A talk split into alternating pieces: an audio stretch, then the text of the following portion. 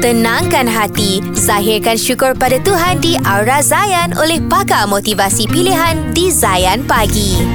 Assalamualaikum warahmatullahi wabarakatuh. Saya Ustaz Izhan Nazri. Ah, pernah tak dengar orang cakap macam ni?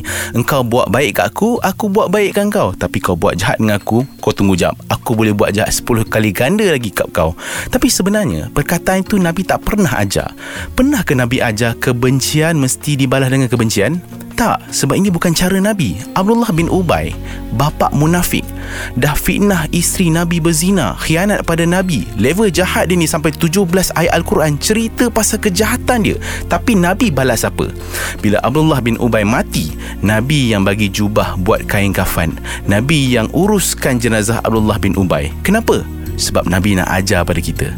Kalau kita terluka, itu bukan alasan untuk melukakan tapi peringatan kepada kita untuk jangan lagi melukakan. Itu saja perkongsian dari saya. Terima kasih. Nantikan perkongsian berikutnya di dalam Aura Zayan daripada pakar motivasi pilihan hanya di Zayan Pagi. Zayan, destinasi nasyid anda.